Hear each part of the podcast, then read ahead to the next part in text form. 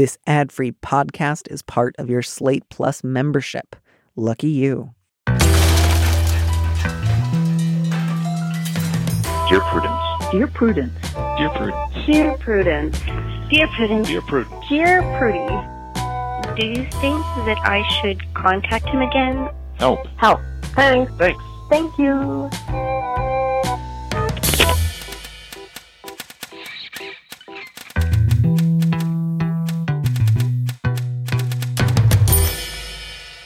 Hello and welcome back to the Dear Prudence Show once again. And as always, I am your host, Dear Prudence, also known as Daniel M. Lavery.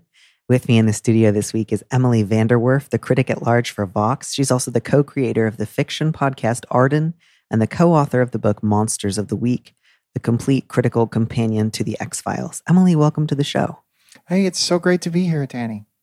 I'm just so thrilled to hear. Do you have a sense of was the X Files the first show to do a Monster of the Week thing? One of the Um, first? Well, it was one of the first. The first was probably this show in the 70s called Kolchak the Night Stalker, but that only made it one season. Um, X Files really took it and made it such a big, like, popular way to do a show. Um, it's it's it's really great that we're talking about this right now because uh, Supernatural, the show that took that idea and ran with it for 15 seasons, just completed production for all time and uh, Oh and, and finally wrapped up after 15 years. So That's auspicious time. amazing. Yeah. I, I I have never watched that show. I've seen like bits and pieces of it here and there, but I've just always thought of it as like, yeah, one of the guys on it like started it when he was dean on the Gilmore Girls, and that was a thousand years ago. yeah it's you know it's it's really good comfort food it's one of those if you just want to have something on while you're making dinner it's it's a good show for that I always want to have something on while I'm making dinner. I always want to have on some sort of show that I don't have to watch too closely, playing at all times, preferably taped inside of my brain. Yeah i mean this is just like cute boys hunting monsters and occasionally having like male angst it's perfect for that I would imagine at this point they are old, old men, but I take your point. yes exactly Um, well, speaking of male angst, that's a great segue into our first letter. Would you please read it? oh for absolutely um, the subject is he can't have my kidney dear prudence I'm a 28 year old guy, and I'm proud to have made a good, happy life for myself after an abusive upbringing. My mom abandoned me when I was young, and my dad was a violent alcoholic. He put me in the hospital a few times, and I often had to stay with his parents or an aunt, his sister, for my safety. I cut him off when I moved out and haven't been in a room with him for about a decade.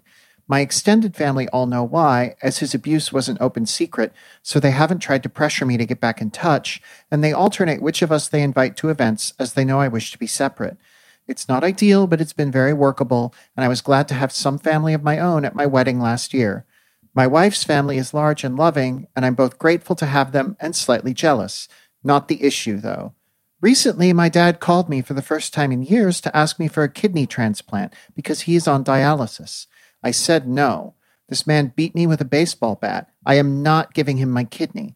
I'm terrified of hospitals and medical procedures anyway, thanks to him, so I would only consider something like this for a person I dearly loved, like my wife or a future child.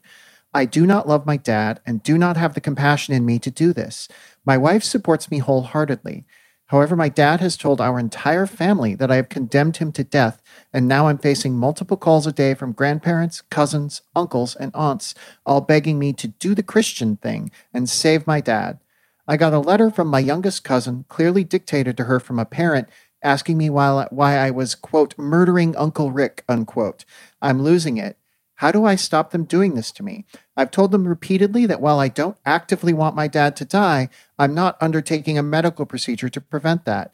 I understand they, unlike me, love my dad and are obviously desperate for me to help him, but I just can't bring myself to do so. My wife wants to block every means my family has of contacting us and tear up any future mail from them. Some days I lean towards that, but on others, I'm afraid of losing the remaining family I have. I'm on a waiting list to get back into therapy for what it's worth. And that's the end. I mean, I'm really glad to hear that he's on a waiting list uh, Mm. to start seeing a therapist soon, and I, I hope he gets bumped up to the top of the list uh, as quickly as possible. Um, I, th- I think I, I, this might prove cold comfort, but it's my understanding that when it comes to living donations, um, hospital staff will not simply screen for um, medical compatibility and to make sure that the donor would be uh, not risking their health if they made the donation, but they also do some screening for just general how's your relationship to one another, trying to investigate to make sure there's not undue pressure or harassment or coercion. So I realize the relatives in, in this situation may simply not be capable of listening to reason, but my guess is even if for some reason they were able to pressure you enough to get you to do it, I think the hospital, if they heard even half of what you've described in this letter, they would say, You're not a good candidate. Yeah. Yeah. I I don't know. I, I feel like the letter writer is very much in the right here. And I think he's right to stick to his guns. I think this is not a situation where prolonging this man's life is going to give him any, you know, even the slightest feeling of, oh, I did a good thing. It's just going to sort of reopen all of those old wounds that it seems like he spent a lot of time trying to uh, trying to stitch up and trying to to move past. And I, I don't think it's worth it. Right. And and it's also just like you do not have to accept the premise that apparently you're the only person in this family with a kidney. Um, to me, it actually feels very telling that your father went to you. It sounds like first, like that. That part feels really targeted and really like this is his way of trying to use his illness to coerce you into forgiving him or saying he's a good person or being in some sort of relationship with him, you know, granting him some sort of sense of, no, things between us are good now. I've got his kidney.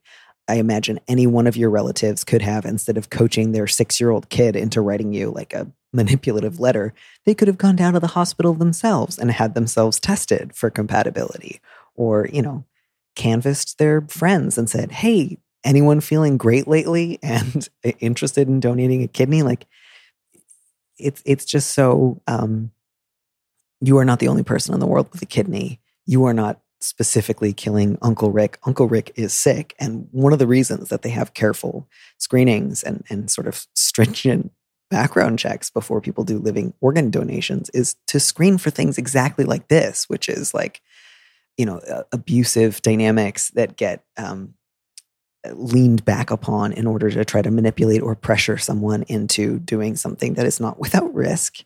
Um, even though kidney do- donation can be very safe, it's not nothing. Uh, you know, in order to force them to do it. So this is exactly exactly why there are screenings in place, and this is monstrous. So Anyways, all of which is just to say, yes, Emily, I also agree that this guy, I think, is very much in the right. This is not something you are doing to punish him. You didn't make him ill. Um, you didn't promise him your kidney and then yank it away at the last second, like Lucy in the football.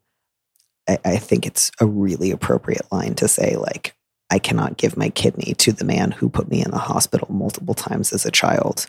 That's just not something that's going to happen. So the question then is like, and I wouldn't even say like I don't have the compassion in me to do this. This is not a non-compassionate act. You're simply refusing to allow your family once again to pressure you into saying the abuse isn't that bad. So I, I really don't even think compassion is the word here. So the question then is like I don't want to lose my family, and that is painful and real. Do you, do you see a way through that? That's not just either like let them say awful stuff to you and just take it, or tell them that they can't talk to you anymore? Like, do you see do you see a middle path through this? Unfortunately, the middle path usually is setting those firm boundaries and saying you can't talk to me anymore, and and then sort of usually in a situation like this, they're going to know why they can't talk to you anymore, and you know they may try to make amends right away the longer they wait to make amends, the more they have to try to make amends. And that's, but that's sort of ultimately on them. Like, to a real degree, this is not a thing that our letter writer has control over. It's a thing that his family has control over. And the family is, you know, going to have to take steps to rectify what's happened here. They're, they're trying to create a situation where they feel like everybody has been forgiven and everybody has moved past this foundational trauma and they are not wrong for keeping this man who abused his son in their life and you know that it just doesn't work that way they have to acknowledge the fact that this son is his own person and the onus is on them. It's not on our letter writer, as painful as it is to acknowledge that. And I think the more that he's able to accept that, the more, the more, you know, peace he will have with this decision and the more likely it will be Yeah. that at some point they will try to make amends in a way that he perhaps finds amenable. Yeah. I mean, I think part of what's hard is like your family members, your extended family took you in when your father hospitalized you and they haven't pressured you to get back in touch and they alternate which of you they invite to events. Um, and you refer to this as not ideal, but workable, that you've been glad to have family of your own at your wedding. And I also understand that it's not always easy to simply say, I'm done with these people, um, and that you want to look for ways to find something salvageable. So I want to say this part just really gently. Um, if you know that a child is being put in a hospital multiple times by their parent, and your response to that is, they can stay with me and then go back to him. And later, if I'm going to have him over to dinner, I won't invite the kid and then I'll switch out. That is a a wicked and an evil response. Um, and that is what enabled his abuse to continue. And it's not, um, it's, it's, it, it was evil in itself and, and it was deeply wrong. And that's not how you should respond when you learn that a child has been put in the hospital because their father came at them with a baseball bat. You know, it's just, um, I think maybe part of what's hard right now is that you're coming to terms with the fact that the rest of your extended family is also incredibly abusive, even though sometimes their abuse looked or felt like relief or refuge. Um, that they are, in fact, simply employing slightly different tactics from your father. Um, I think you can and should call this abuse. It's not that they're asking you to do something Christian, it's that we you know, occasionally dabbed your forehead as a child while you were getting beaten nearly to death. But now, if you don't donate your kidney to the man who tried to kill you repeatedly, you're a murderer. And, and that kind of attempt to make the victim of abuse the bad guy, the the, the person who's causing violence, causing trouble is is unfortunately really common in, in abusive family dynamics. And it's deeply wrong. And so I think if you can kind of reframe it, that that might be, it, that might make it easier to say, like, I'm not going to take this call. Yeah. Especially if, especially if your wife's family is as open and welcoming as, as they seem to be like that, that can be a really helpful way to find a way to move past this a little bit. Um, I think a lot about how in in various religious structures, in, in every religion, but in the U.S. we primarily know it through Christianity. Mm-hmm. Self-sacrifice is held up as this great thing, but it, it's always the, the people who are being asked to sacrifice are always the people who have less power than they're being the people they're being asked Right. to sacrifice to. And I think this is a situation like that. Right. Yeah. I, I'm with you there. And I think too, to the, to the end of the wife's family, if you would like to, for a little while, have your wife run interference for you, this might be a great opportunity to give yourself a break because it's very painful, even if you know on some level that they're wrong, to get a call from like your actual aunt saying like, "Why are you killing Rick?" Um, and if you just want to say to your wife, like, "If I get a call or if I get an email, uh, I want you to screen it for me," um, and that doesn't mean she has to answer them all, but you know, if you just need help hanging up or if you need help deleting the email um, or if you need her to say like you either need to stop calling or you can only call and talk about something else. Like let her be the buffer let her be the bad guy. And if any of them suggest you know again that you would be a murderer if you didn't give a kidney to the man who tried to kill you i would simply encourage you to remind them of luke 17 2 which is that though offenses may come woe to the one through who they come it would be better for him if a millstone were hung around his neck and he were thrown into the sea than that he should harm one of the little ones. So, you know, like maybe the Christian thing to do here is to throw a millstone around his neck and toss him in the ocean. Just a thought. Always good advice. It's a it's a useful verse.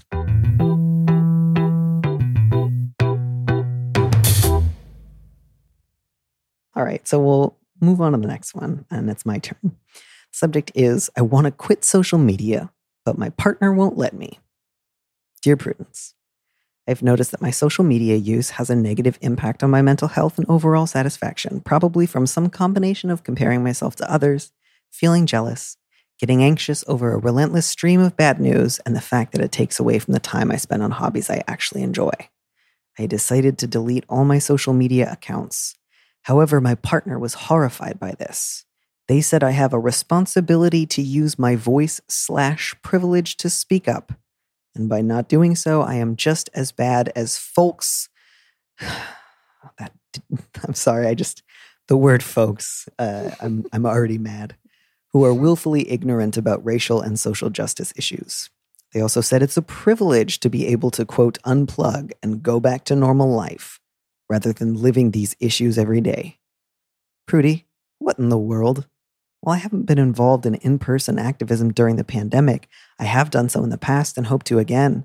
I guess that means social media is my only tie to activism right now. But is that a reason to continue doing something that actively makes me feel worse? What can I say to my partner to get them off my back about this? Is this a normal reaction? I don't know, Emily, what your thoughts are here, but I I, I feel like the whatever ideas this person's partner has about privilege must be so mangled through I, I, I don't know something to do with Twitter, like the idea that being off of social media is a privilege and that a person who is privileged is obligated to have a Twitter account and to look at bad news all day is just like, what is your idea of justice and society and privilege and reality and life and just what do you, what do you think anything is, you know? Yeah, I I, I I'm really having trouble trying to see this through the partner's point of view. Like yeah, it's been really hard to do in-person stuff while we're all in quarantine and I certainly feel that myself as someone who, you know, w- would be taking part in that sort of thing but for the pandemic. But like there are other ways to support social justice movements. You can give money, you can, you know, uh, take part in uh, online fundraising campaigns or, you know, making phone calls for certain uh, bills or certain politicians that you believe would help with that. Like there are so many ways to benefit the cause that aren't sitting on Twitter and reading bad news and retweeting articles or occasionally like making tweets that state your support for social justice causes, especially if it's actively causing you like mental distress. I right. I don't know. I this to me, I feel like the letter writer is in the right. Yeah, I, I very much got that vibe from this letter, which was that the letter writer's partner has some idea that like posting is the highest form of activism. uh, yeah. You have to look at every news article about something bad that's happening every day. And if you don't, it means that you're burying your head in the sand and just like everything is like just plugged into the the posting machine. And it's like is it posting? Because then if so you're you're aware you're involved you're you're boots on the ground you're part of the movement you're part of the community. And if you're not on social media and you're not posting then you're just you know on vacation on a private island. And it's just like that is just you have confused posting with doing stuff and uh you know, maybe write down a note where posting and doing stuff are two separate little circles and it's a Venn diagram with no overlap in the middle. Yeah. Yeah. I really um I I think a lot about how we did not evolve to take in as much news as social media throws at us. And I include like like good news in that. Like when there's a good news event, like just Twitter is this endless stream of things and you become overwhelmed by it all the same. Like it is a it is a situation where you have to decouple from that to some degree um, unless you're me and your brain is eternally poisoned you need to like step away and find space and i really salute the letter writer for doing that yeah yeah and i just like it feels like to me like your partner watched that scene in a clockwork orange where they like prop open his eyes and make him watch like a newsreel of awful stuff and was like yeah that guy is keeping it real that guy's not turning away this is how we should live and yeah. um I would just really encourage them to rethink everything, go outside, read a book, all the classic condescending stuff that I hate when people say to me when I'm being too online, but that I now feel very free to say to your partner. Um, yeah, your partner's being ridiculous. Um, please feel free to be politely dismissive towards their claim that posting is the only form of justice. Like, maybe gently remind them that sometimes progress happened even before there was Twitter uh, through other things. Um, and yeah, you know, if there's like a particular organization whose work that you value, uh, if there's a mutual aid operating in your neighborhood and there's something that you want to do to help out, if there's, uh, you know, any kind of organizing uh, around uh, like your city budget that you want to get involved in about, you know, um, defunding the police, defunding prisons, getting involved in prison pen pal programs, like you know, pick one or two things that you think would be a meaningful use of your time and energy that you could dedicate some time and energy to without, you know, saying like, this is my penance for getting off of Twitter and I have to do X amount of community service hours every week to justify the fact that I no longer have a Facebook account or whatever. But good gracious, like, that's simply if you feel, you know, at, at, at odds or, or, or don't know what to do with yourself and you want to do something kind of useful, that's merely a suggestion. If you just want to not have Twitter and go back to your regular life, you could do that too. Yeah. There's so many useful, other useful ways, more useful ways to get involved in posting on Twitter or Facebook or whatever. It's it's very strange. It's just such a poisoned outlook to have on the world, which is just Yeah. like the more online you are, the better you're doing, the more progressive you are, and the more that you say things online that you believe, the more true it is, and the more change you're making in the world. And visibility is the most important. It's just, it's not a good worldview. And then you end up saying things like folks, and you know, from there, it's just a, a short walk into chaos. I have to admit, as a Midwesterner, I do like the word folks, but I've been saying it my whole life. So I th- yeah, I, I there are absolutely contexts in which I have no issue with the word folks, but I think just the idea of somebody saying, "If you get off Twitter, you're just as bad as the folks who ignore social justice," and I'm just like, yeah. "This is you have strayed too far from the light. We gotta whatever's happening here, we gotta stop it." So yeah, the, the, just the question of like, is this a normal reaction? No, this is the reaction of somebody who feels like being upset on Twitter is the same thing as doing activism, and anyone who doesn't want to do it is walking away from Omelas. And I hate that short story, and your partner's wrong.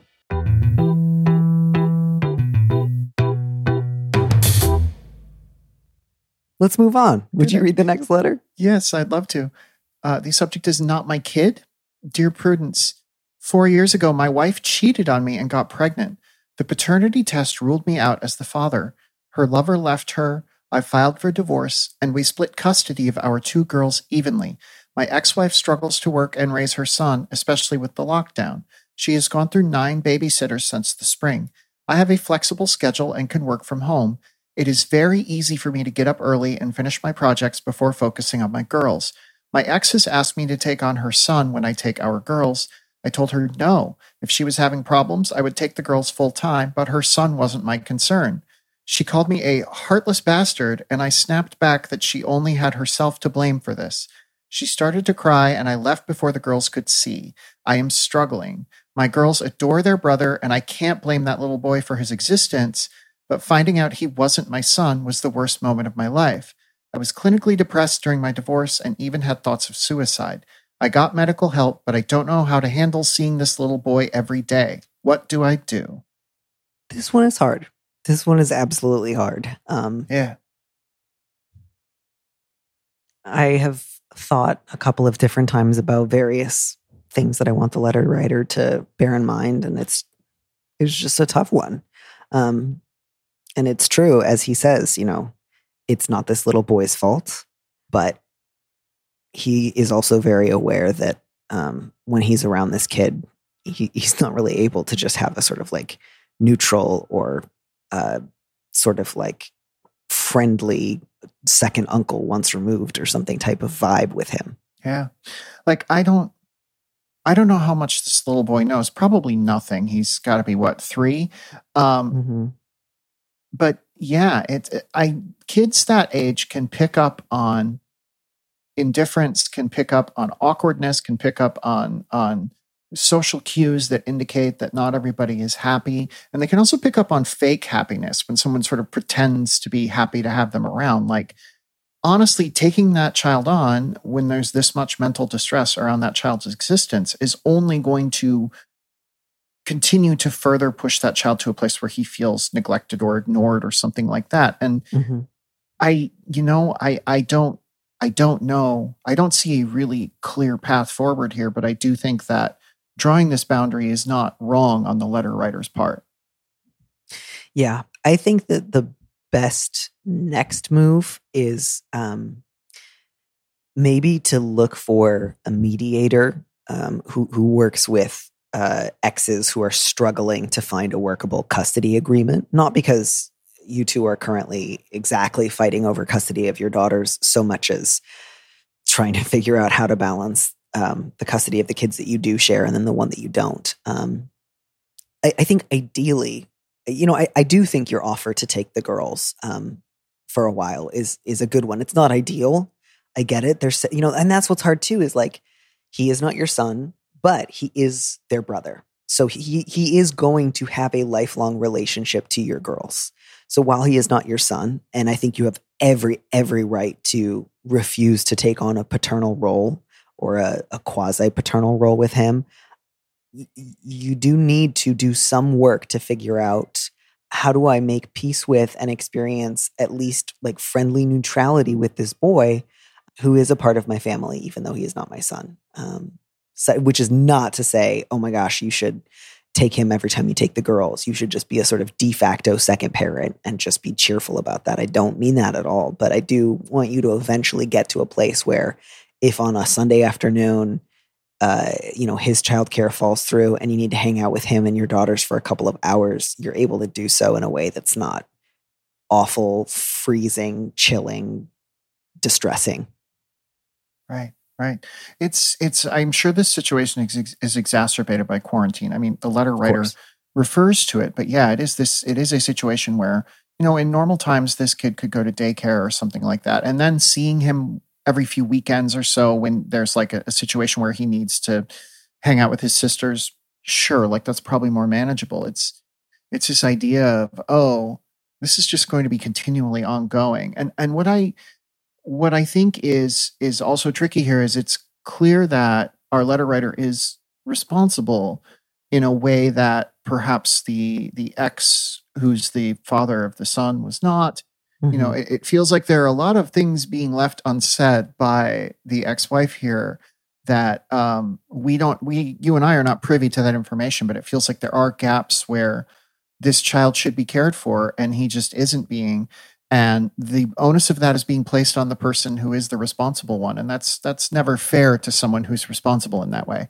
yeah, and the thing about the nine babysitters is really, yeah I just have a lot of questions there. I mean, it's, yeah it's, it's a little hard to imagine that that was just a logistical thing, but we don't have more information there. And, you know, she didn't write to us. So I think I just need to leave that one to the side. But I, I do think that the limit that you set with her was a reasonable one, even as I hope that you will eventually be able to get to a point where you are able to spend some time around him. Again, not like you take split custody of him. Um, I think it's very important that you established the ways in which you are not his father. Um, but also, I, I think, I hope you can do so in ways that are not like unnecessarily cold or distant towards him, that are just like friendly, nice to see you. You're brother to my kids, you know? Um, yeah so, yeah, look for a mediator, look for a therapist, talk to your friends, ask for help and support, reiterate your willingness to take the girls um, if, if your wife just needs, I'm sorry, your ex wife, very much your ex wife, um, just needs a little time to settle. But I don't think you should undo what you said. I don't think you should apologize for that. Um, I think it's both really awful that she is struggling right now and i'm really sad for her her son but i don't think that the solution to that is for you to say like you know what this is just too hard for you both tell you what i will i will take joint custody with him and i will just raise him along with our two kids and that's how we're going to get through this you know like i, I don't think that that's going to work either Yeah. I, you know, I think that returning to your point about finding a way to be okay with having this kid around, I do think that to some degree aging will will take care of that because this kid's going to grow up into his own individual and that it's going to be easier to separate him from the circumstances of his conception. But when he is this young and when it's a pandemic and when there's all this other external stuff, it's not on you to be there to care for him in a way that he needs to be cared for. It just it just isn't. Yeah, I think the last thing that I'll add is that, you know, I don't know how to handle seeing this little boy every day. I think that makes a lot of sense. But I do want you to be able to get to a place where even if you don't see him every day, the idea of him being a regular presence in your life, even if it's a slightly distant one, does not feel unbearable. I think that should be a goal for you. I think you should be pursuing that goal in your therapy. I think you should be talking about your feelings and processing them with your friends. You should be journaling, doing whatever it is that helps you work through the the really painful stuff so that you don't feel like I have to keep him really really far away from me at all times in order to feel okay about the way that my marriage ended and the fact that my wife cheated on me. Um, because even if you don't see him every day, he's going to be your kid's brother forever. And good luck. I'd love to hear back in a couple of months and see how you all are doing. Yeah. Okay, let's end with a fun sofa problem. uh, the subject here is tainted sofa, my favorite subject line. Dear Prudence, I broke up with my ex a year ago after a seven year relationship. My new girlfriend, Amanda, wants to move into my condo since her new workplace is close to me and her roommate left a month ago. She's balking because my ex chose the majority of my furniture and feels it will, quote, taint our future. I have offered to get the place repainted and get new pictures, but I am not getting rid of my furniture. Most of it is high end and expensive. Amanda's stuff is either from IKEA or college leftovers.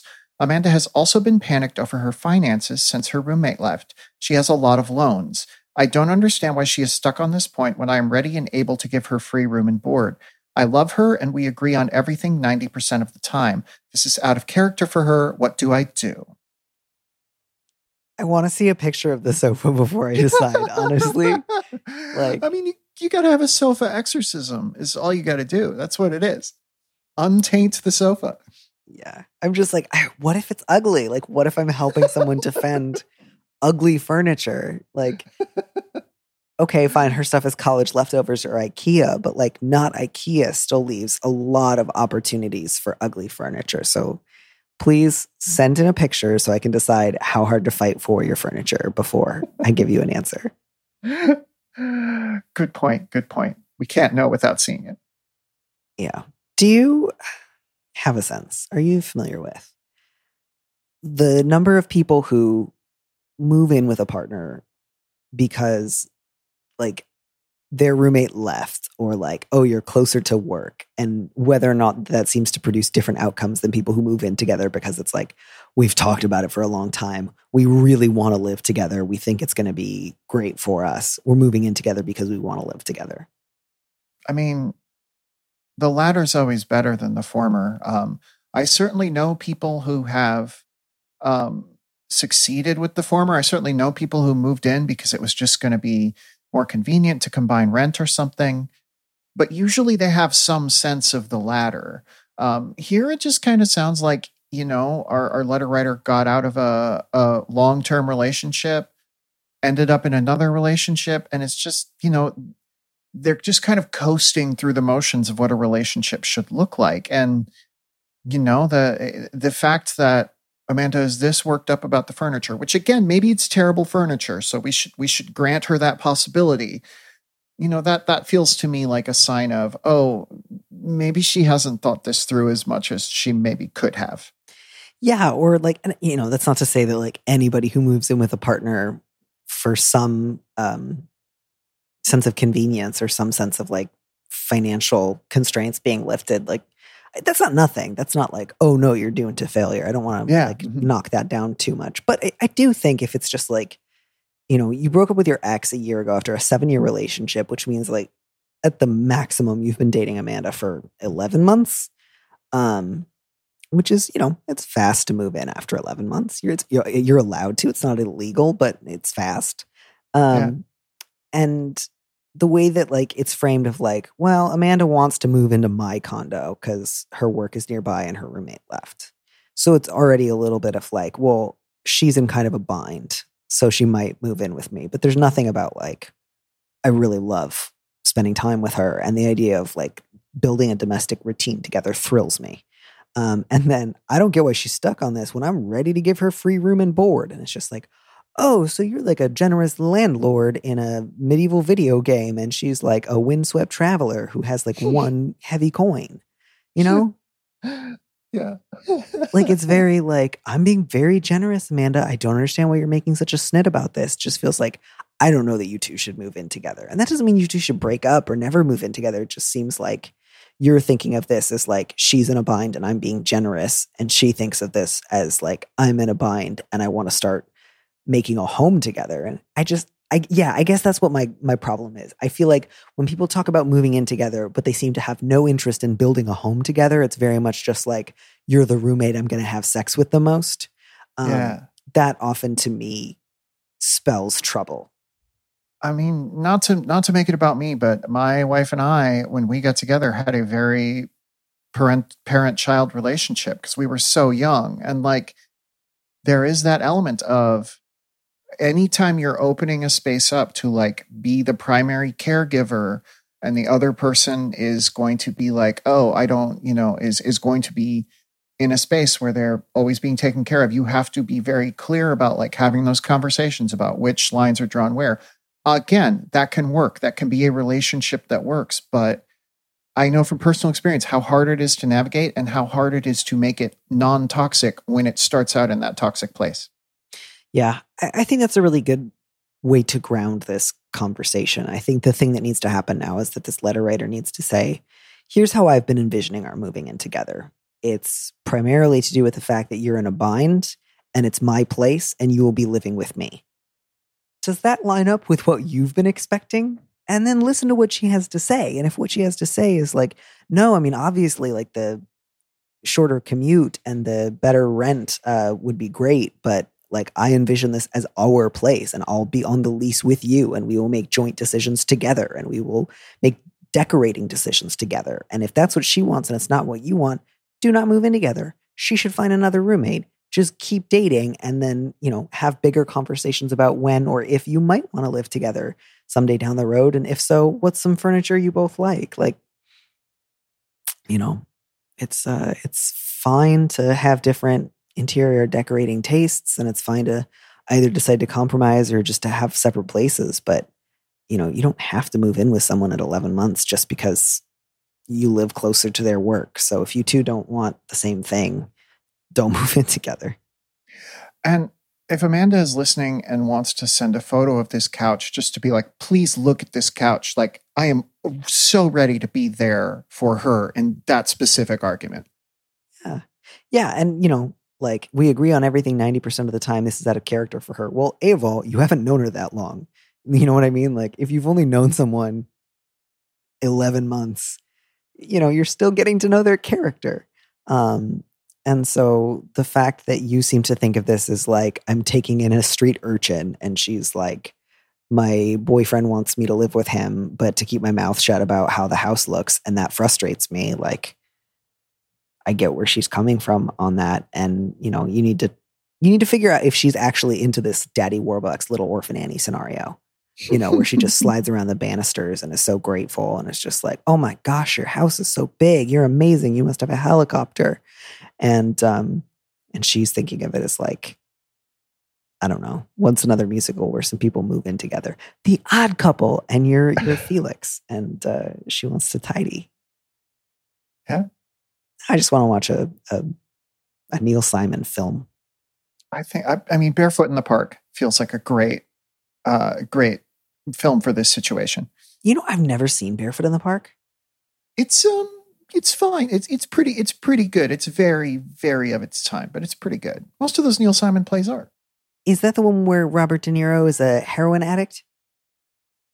Oh God, I don't re- like. I, I just primarily remember it for the like very free spirited, um, uh, love you know relation woman. It's sort of a proto Dharma and Greg, um, but I, I think it might be. Let me let me check here. Okay, Um, I'm thinking of The Panic in Needle Park, uh, there you go. Uh, which was written by Joan Didion and John Dunne and adapted from the James Mills novel about heroin addicts uh, who hang out in Needle Park uh, and stars Yeah, uh, this is Al just- Pacino and Kitty Winn.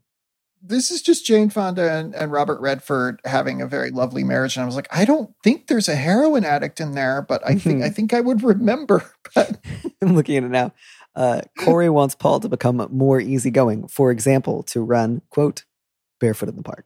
Yeah, Yeah. those are two different movies about parks from the 1970s and um, or late 60s. And um, that makes sense. I was like, boy, Neil Simon, I just don't know that he has the range to write a whole movie about the ins and outs of drug addiction. And um, I mean, Barefoot in Barefoot in Needle Park is a very different movie. I'm sure someone's I'm sure someone's mashed up those two somewhere. Um, and I look forward to finding it afterwards and sending you a link. Emily, thank you so so much for coming on the show. This was fantastic. I was so happy to do this, and I, I'm so happy to uh, hear from so many thoughtful letter writers. Yeah. What um what kind of furniture do you and your wife have now? Uh, I am currently sitting on a very nice uh, uh, couch that's L-shaped. I can never remember what those are called. Um, but it's L-shaped very nice. couches. Yeah, it's very nice to sit and recline like a like a Roman empress when I'm at the end of a workday. Just kick my feet up and and sit on the the divan at the end. Um, and I'm also looking at an office chair right now, which is very nice. That's It's a good office chair. Yeah, Congratulations. thank you. I have no office chairs. I should get one. I only have chairs that are actually kind of broken. Yeah, you need you need better chairs. If you I, I do. chairs, I yeah. truly need better chairs. My chairs are not good. And if I was moving in with um, Allison, I would be in trouble. Well, first of all, her name's Amanda. I got that wrong. Um, and second of all, she'd probably be very helpful in helping me find a new chair. So, yeah. Emily, thank you. Uh, thank you so much for having me. Thanks for listening to Dear Prudence. Our producer is Phil Surkis. Our theme music was composed by Robin Hilton. Don't miss an episode of the show. Head to slate.com slash Dear Prudence to subscribe. And remember, you can always hear more Prudence by joining Slate Plus. Go to slate.com slash prudypod to sign up. If you want me to answer your question, call me and leave a message 401 371 Dear. That's 3327. And you might hear your answer on an episode of the show. You don't have to use your real name or location, and at your request, we can even alter the sound of your voice. Keep it short 30 seconds, a minute tops. Thanks for listening.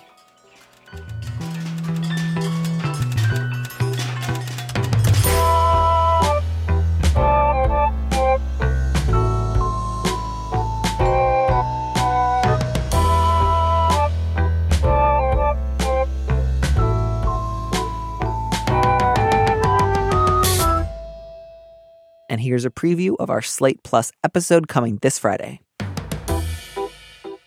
Maybe they do sometimes go through each other's phone, but like, I would bet a hundred dollars that she just told him.